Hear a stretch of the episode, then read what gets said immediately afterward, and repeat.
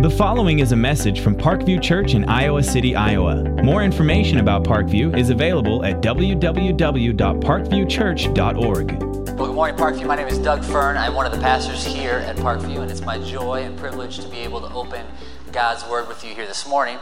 Um, last couple weeks, we started a series called The Seven Deadly Sins. Now, if you examine the scripture, if you go from the beginning to the end of the Bible, you will not see mention of the seven deadly sins. Basically, the seven deadly sins is a uh, represents a historically Western understanding of the most basic root sins, that from which all other sin is born. So, what are the essential sins that nature, that humankind struggles with, that manifests itself in different ways and different sins come from? So far, we've looked at two. Um, the first week we started looking at envy. Pastor, the other pastor Doug, walked us through envy, and then last week Pastor Gilmore um, taught us on the sin of greed. This week, um, I get the delightful task of talking about pride. And I say that half jokingly, but completely seriously, because just the, um, the process of looking at what the Bible has to say about pride um, has, the last couple of days, um, let's just say, put me in my proper place. Um, so, to help us in our discussion this morning, we're going to take a look at the life of a king, um, a king who's found in the Old Testament. Um, some of you may know him, you may not know him. His name is King Uzziah. The story of King Uzziah, his, his name is mentioned several times in the Bible, um, but the, the biography essentially of Uzziah's life is found in Second Chronicles chapter 26. And I would invite you, if you have your Bibles, to open up to Second Chronicles chapter 6, and we will look at his life this morning.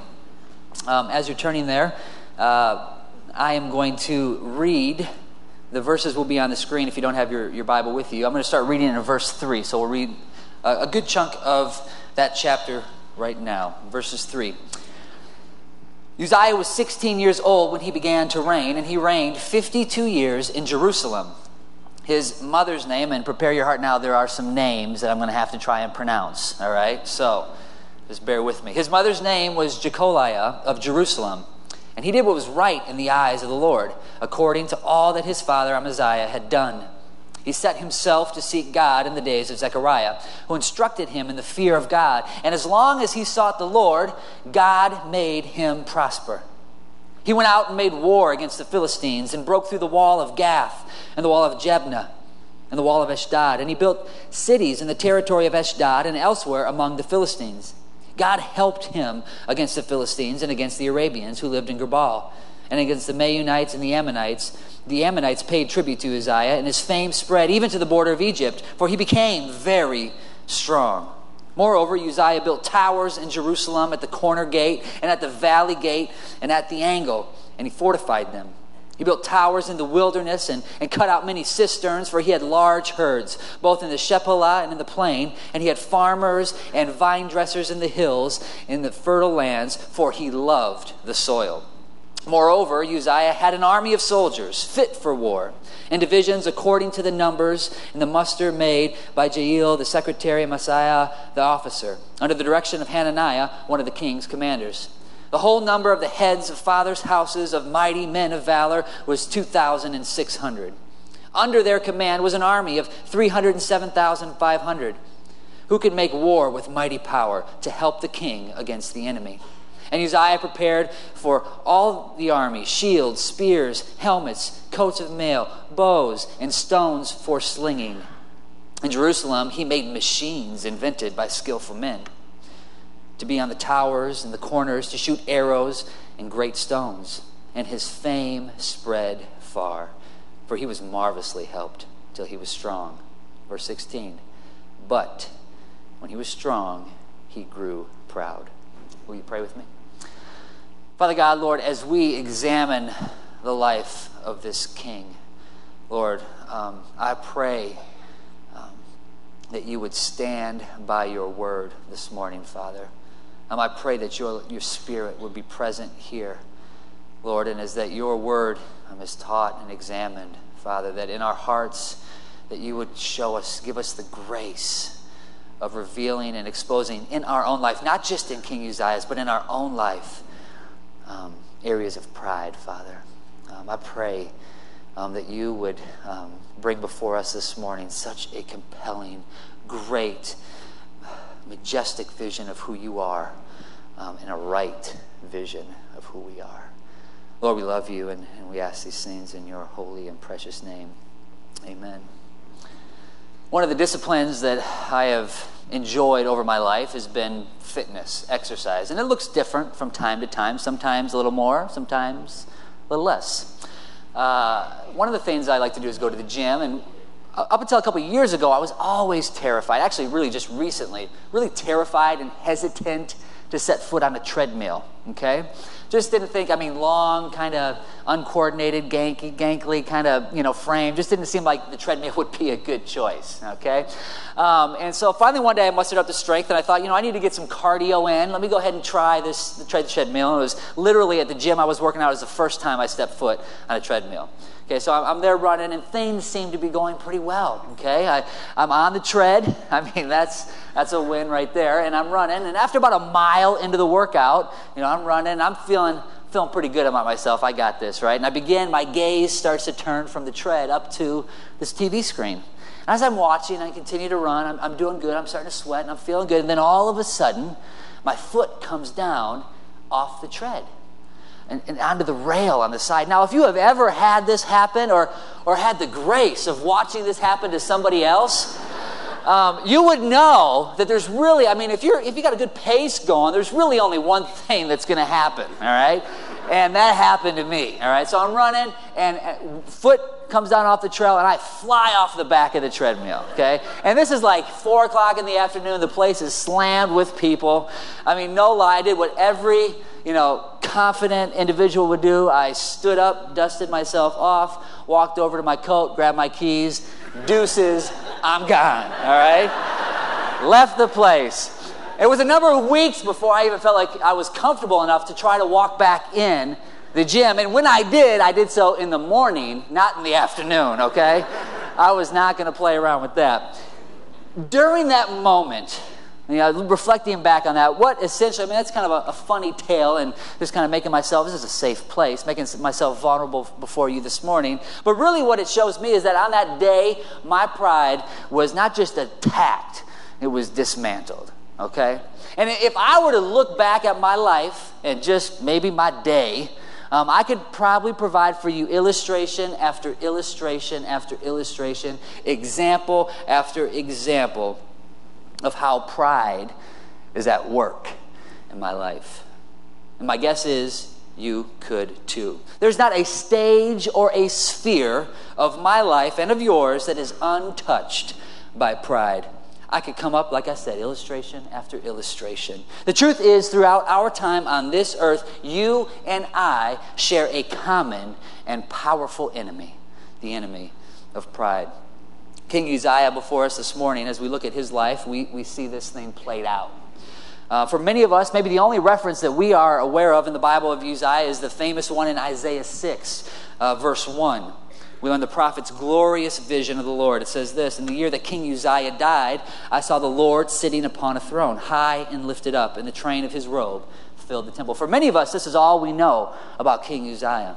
Unfortunately, this, this brief mention doesn't tell us much about his life. We find him again in 2 Kings chapter 15, where he's called Azariah, which really is referring to his, his, his personal name, Azariah. But we get his biography, an in depth look at his life here in 2 Chronicles. The life of Uzziah serves for us this morning as a cautionary tale about the dangerous and serious nature of pride.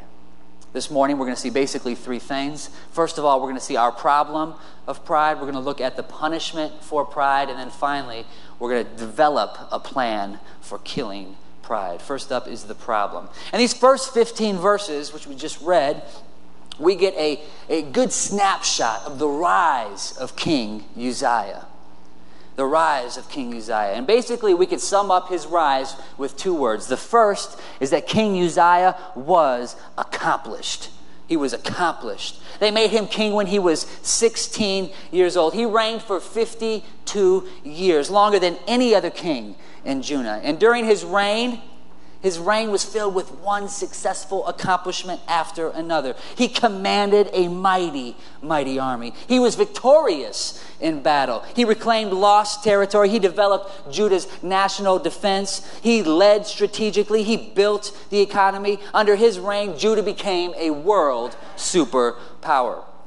And a result of that, all that was accomplished during his reign, reign we read in verse 8, is that his fame, his name, spread even to the border of Egypt, for he had become very strong. King Uzziah was accomplished. Next thing we learn is that King Uzziah was an instrument. The chronicler, as he writes the story of this king, makes it very clear. Three times in the text, we learn that for as gifted as he was, really Uzziah was but an instrument. He was an instrument, and the source, the source of his strength and his might was God Himself. We read in verse 7 God helped him against the Philistines and against the Arabians who lived in Gurbaal and against the Meunites. Take note of that. Uzziah didn't conquer his enemies merely because he was trained, skilled, educated, experienced. No, the source of Uzziah's success was the fact that he was the recipient of divine help, grace, favor, wisdom. God helped Uzziah. Uzziah was but an instrument. And we come to the verse 16 and we read these tragic words. But when he was strong, he grew proud. Uzziah, you see, as Uzziah looked back at his success, as he reflected and he looked out at the, at the scope of his kingdom and what he had done, the cry in Uzziah's heart turned from, What a mighty God I serve, to what a mighty king I am. From what a great and glorious God to what a great, great king. His cry changed. His pride is exposed. The story continues in verses 16 through 18.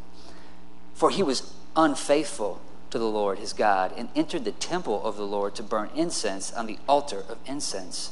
But Azariah the priest went in after him with 80 priests of the Lord who were men of valor. And they withstood King Uzziah and said to him, It is not for you, Uzziah, to burn incense to the Lord, but for the priests, the sons of Aaron, who are consecrated to burn incense. Go out of the sanctuary, for you have done wrong, and it will bring you no honor from the Lord God. See, in the Old Testament, God made very clear that there were distinctions in the offices or the roles of prophet, priest, and king. There was a separation, if you will, of powers. There was the prophet, and the prophet in, in the Old Testament, the prophet's job was to serve as the mouthpiece of God. The prophet's job was to take the message of God and communicate it to the people of God. He was the mouthpiece. That's what the prophet was. Then there was the priest. The priest's job was to be the mediator between God, a holy, perfect, righteous God, and sinful humans. As the mediator, the high priest would enter the holy place and he offered a sacrifice to God on behalf of the people once a year on the Day of Atonement. There's the prophet, there's the priest, and there's the king. The king was to be the monarch who ruled God's people, established to bring about the peace, prosperity, and welfare of the nation. You see, Uzziah was so, so impressed by his accomplishments and his ability to rule and to reign the kingdom of God's people the boundaries simply did not apply. They no longer applied. He wanted to be king and priest. His pride was exposed, and it was a big, big problem. So, what then is pride? What is pride? Essentially, what pride is, is, is finding, turning away from God and finding satisfaction in ourselves. Pride is self exaltation, thinking more highly of yourself than you ought. And that's exactly what Uzziah did. Now, three quick comments on the nature of pride. The first, the three S's. The first is that pride, and this is one that if we're thinking about, okay, how does what happened in thousands of years ago relate to me today? Here's one that you can asterisk. Pride is socially accepted. Pride is socially accepted. And this is so apparent uh, in our society. As our society, our culture today has completely normalized self promotion. It's expected to promote yourself. We turn to social media to display a highlight reel of our life, just putting the best of up there for everybody else to see. Parents, teachers, coaches are constantly telling kids how wonderful and amazing they are, leaving little room for authentic self evaluation. Pride is a problem, and it's socially accepted. The next S is that pride is subtle. Jonathan Edwards refers to pride as the secret enemy. It's the secret enemy. This especially is true as we see it played out in Uzziah's life for folks who, who may have seen a lot of success, who have accomplished much with their skills and what God has blessed them with. Oftentimes, pride creeps in unnoticed and dwells undetected for long, long periods of time. The next S is that pride is serious. Socially accepted, it's subtle, and it is serious. C.S. Lewis calls pride the great sin. He says this according to Christian teachers, the essential vice, the utmost evil is pride. Unchastity, anger, greed, drunkenness, and all that are mere flea bites in comparison. It was through pride that the devil became the devil. Pride leads to every other vice. It is the complete anti God state of mind. A Christian commentator and theologian says pride is more than just the seven, the first of the seven deadly sins. It is itself the essence of all sin. Pride is a problem, folks. It was a problem for Uzziah, and if I'm being real with myself, it is a problem for me. Next thing that we learn is what does God do about this problem? What is the punishment for the problem? In the remaining portion of the chapter, we're told of what Uzziah's punishment for his pride looks like. It says, Then Uzziah was angry. Now he had a censer in his hand to burn incense, and when he became angry with the priests, he didn't heed their rebuke. Leprosy broke out on his forehead in the presence of the priest in the house of the Lord by the altar of incense. And Azariah, the chief priest, and all the priests looked at him, and behold, he was leprous in his forehead. They rushed him out quickly, and he himself hurried to go out because the Lord had struck him. King Uzziah was a leper to the day of his death. And being a leper, lived in a separate house, for he was excluded from the house of the Lord. And Jotham his son was over the king's household, governing the people of the land. Uzziah's pride did not go unchecked. Because of Uzziah's sinful pride, he was struck with leprosy. The great warning for us is that God knows how to put you and your pride in its place. In Luke 18 14, Jesus says, For everyone who exalts himself will be humbled, but the one who humbles himself will be exalted. And in 1 Peter 5 6, humble yourselves, therefore, under the mighty hand of God, so that at the proper time he may exalt you. God strikes Uzziah with leprosy. Think about this for a moment. Leprosy, leprosy is not much of a threat. I would be willing to wager most of us aren't, you know, we leave this place today, we get a cup of coffee, we're on our way home, we stop for lunch. Most of us probably aren't, you know, concerned about bumping into a leper.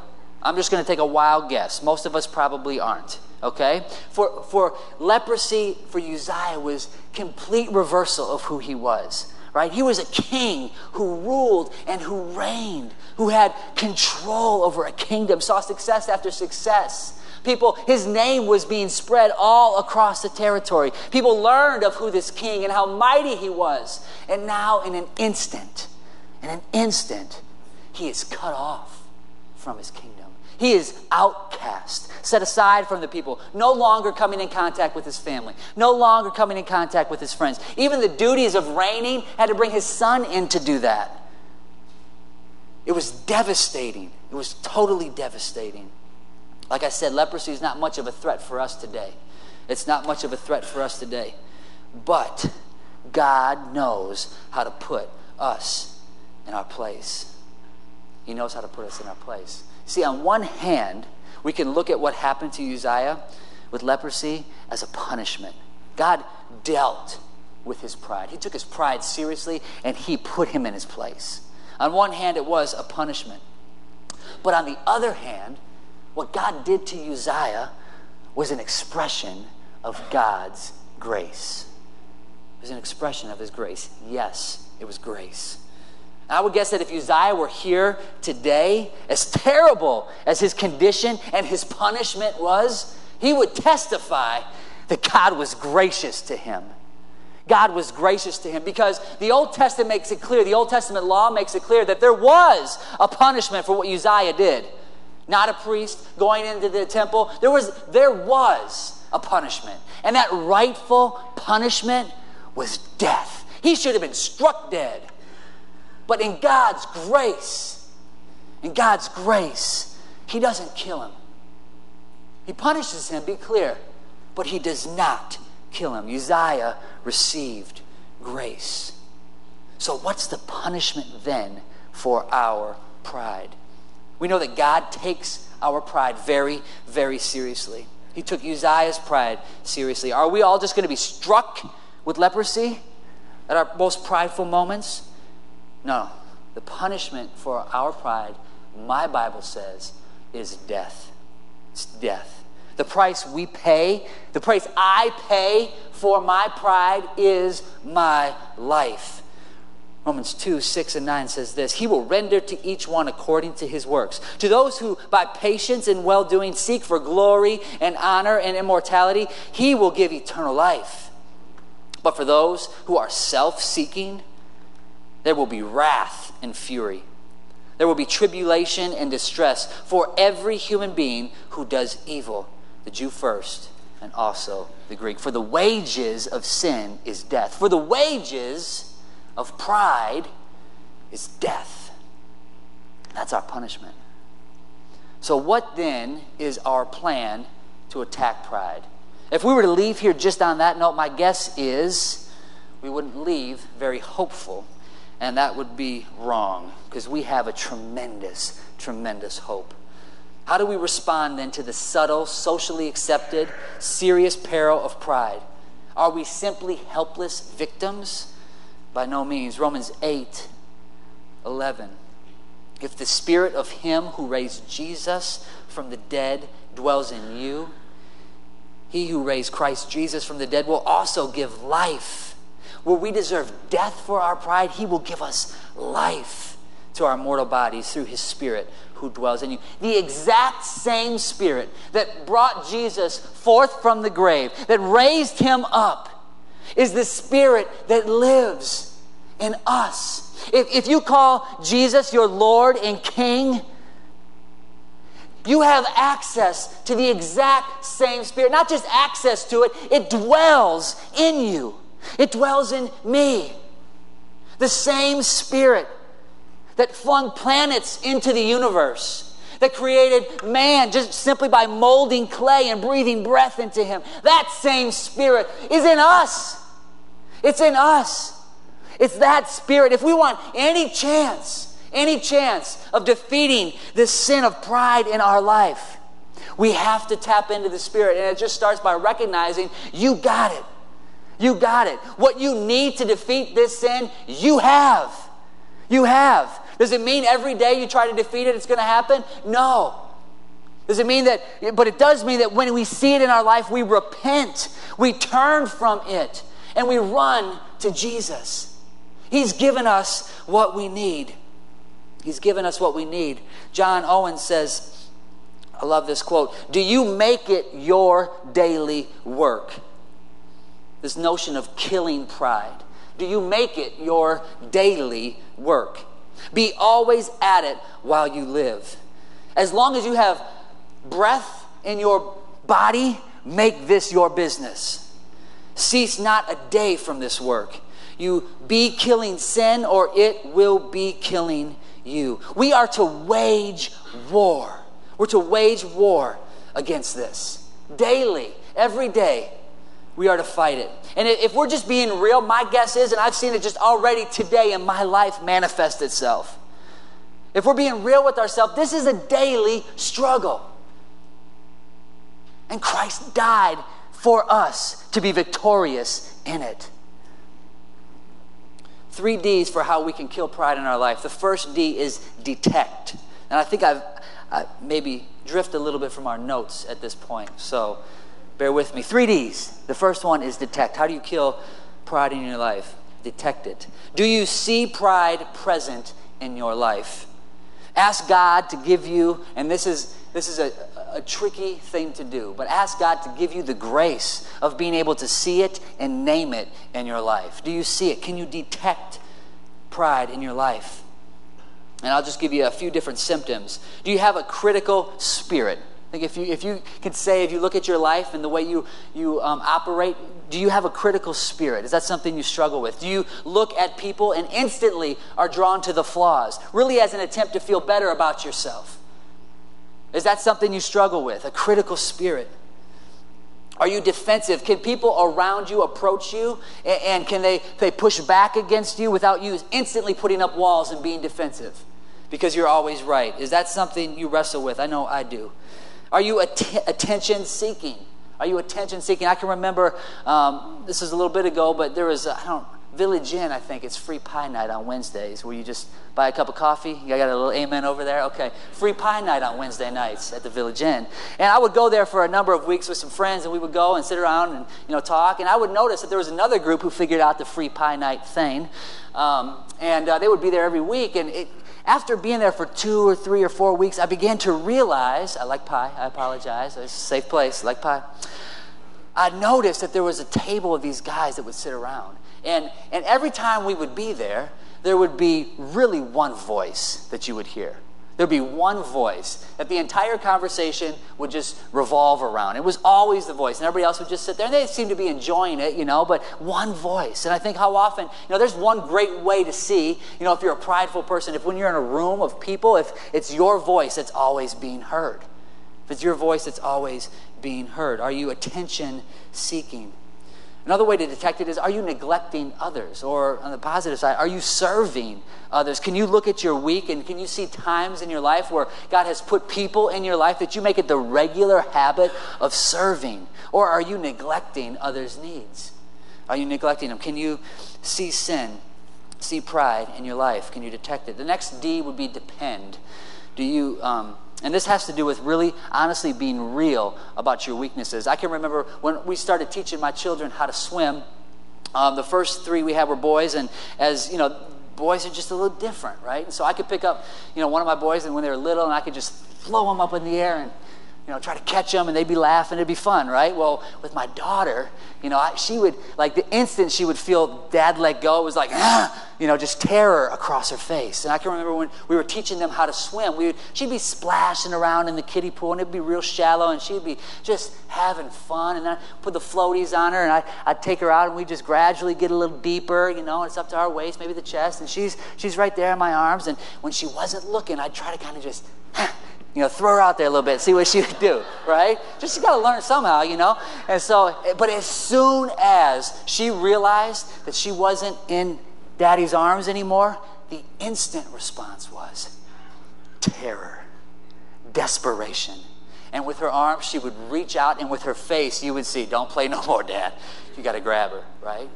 See, the, re- the problem for a lot of us comes is that, man, there are some gifted people in this room. There are some gifted, gifted people. And God is doing some awesome things through this church right now. If you just look around, God is doing some awesome things. But what we don't often realize is that we can't swim, right? We can't swim. Apart from the Father, we don't stand a chance. What we bring to the table is nothing. It's nothing. That's our relationship with God. Is that we need Him. We have to be real with what our weaknesses is. Weaknesses are, excuse me. And part of that, a, good way to do that is to have people in your life who will be. I mean, we have the tendency, I have the tendency to surround myself with basically Doug's fan club, right? People who are like me, people who enjoy me. And a lot of times, what can happen is nobody can be real. You have to have people in your life. It could be a spouse, it could be a friend, it could be a brother, it can be somebody in your community group who will speak truth and is not afraid to do it. And a lot of the way, you know, determine if they're going to be willing to do that is how you respond when they do. But people in our life who will be real to us. Azariah tried to be a good friend to Uzziah. He tried to step in in his pride and stop him from sinning. Uzziah was not a good friend to Azariah. He wouldn't let him do it. And then just the last D here is draw near. Detect sin, depend on God, and draw near to Jesus. The scriptures are very clear that Uzziah's problem was pride. And another way of saying that may seem weird, but ultimately, what Uzziah wanted, and I would contend it's the same thing, really, in my nature that I want, and, and the same thing that you want. What Uzziah really wanted, Uzziah wanted to be God. That's what he wanted. He wanted to be God. He did not want God sitting on the throne of his heart any longer. Uzziah thought he could do it himself. And if we're real with ourselves, we're in the same position. I said before, the separation of powers in the Old Testament really points to the sufficiency of the Lord Jesus Christ. Um, when we talk about the Lord Jesus in Hebrews, this is what we see. We have such a high priest, one who is seated, a high priest, who is seated at the right hand of the throne, the majesty in heaven. We have a priest who's also a king, sitting on the throne in heaven, a prophet, priest, and king, the only one who those boundaries did not apply to. He is all sufficient in our life, and we would do so well to run and keep close to Jesus. You know, in Ephesians chapter 6, when it talks about this whole idea of, of waging war, of, of battling sin and guarding yourself against the enemy, there's one piece of that armor that is an offensive piece. There is one piece of that armor that is really used to strike. And it's the, the, the Spirit of God, it's the Word of God. This is the offense that we have in waging war against our flesh It's drawing near to Jesus, reading these pages as we look at how Jesus, who was king, who was prophet, who was priest, when we look about how he operated when he came to earth, he took the posture of a humble servant, completely opposite of what Uzziah did. He's our example of what humility looks like, of what it looks like to push pride away and to run to the Father's arms. James 4, 6, and 8 says, God opposes the proud, but gives grace to the humble. Submit yourselves, therefore, to God. Resist the devil, and he will flee from you. Now, listen to this promise draw near to God, and he will draw near to you. Isn't that awesome? He gives us the spirit that we need, dwells in us. He says, as we draw close to Jesus, he promises that he will draw close to you. What a promise. What a promise, and what a great hope. Let's pray. Father God, Lord, thank you um, for the example that we have in Jesus.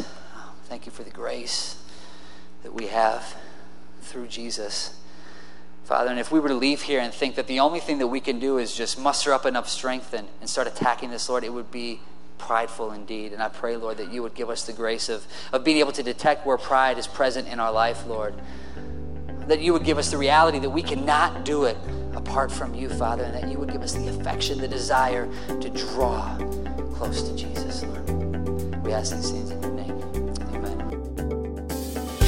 Thank you for listening to this message from Parkview Church in Iowa City, Iowa. Parkview's mission is to love God, love others, and serve the world. If you live in the Iowa City area, we invite you to join us in person for services every weekend. You can get service times and directions, download messages, and get news and information about Parkview Church by visiting www.parkviewchurch.org. You can also contact us by phone at 319 354 5580 or write to us at Parkview Church, 15 Foster Road, Iowa City, Iowa, 52245.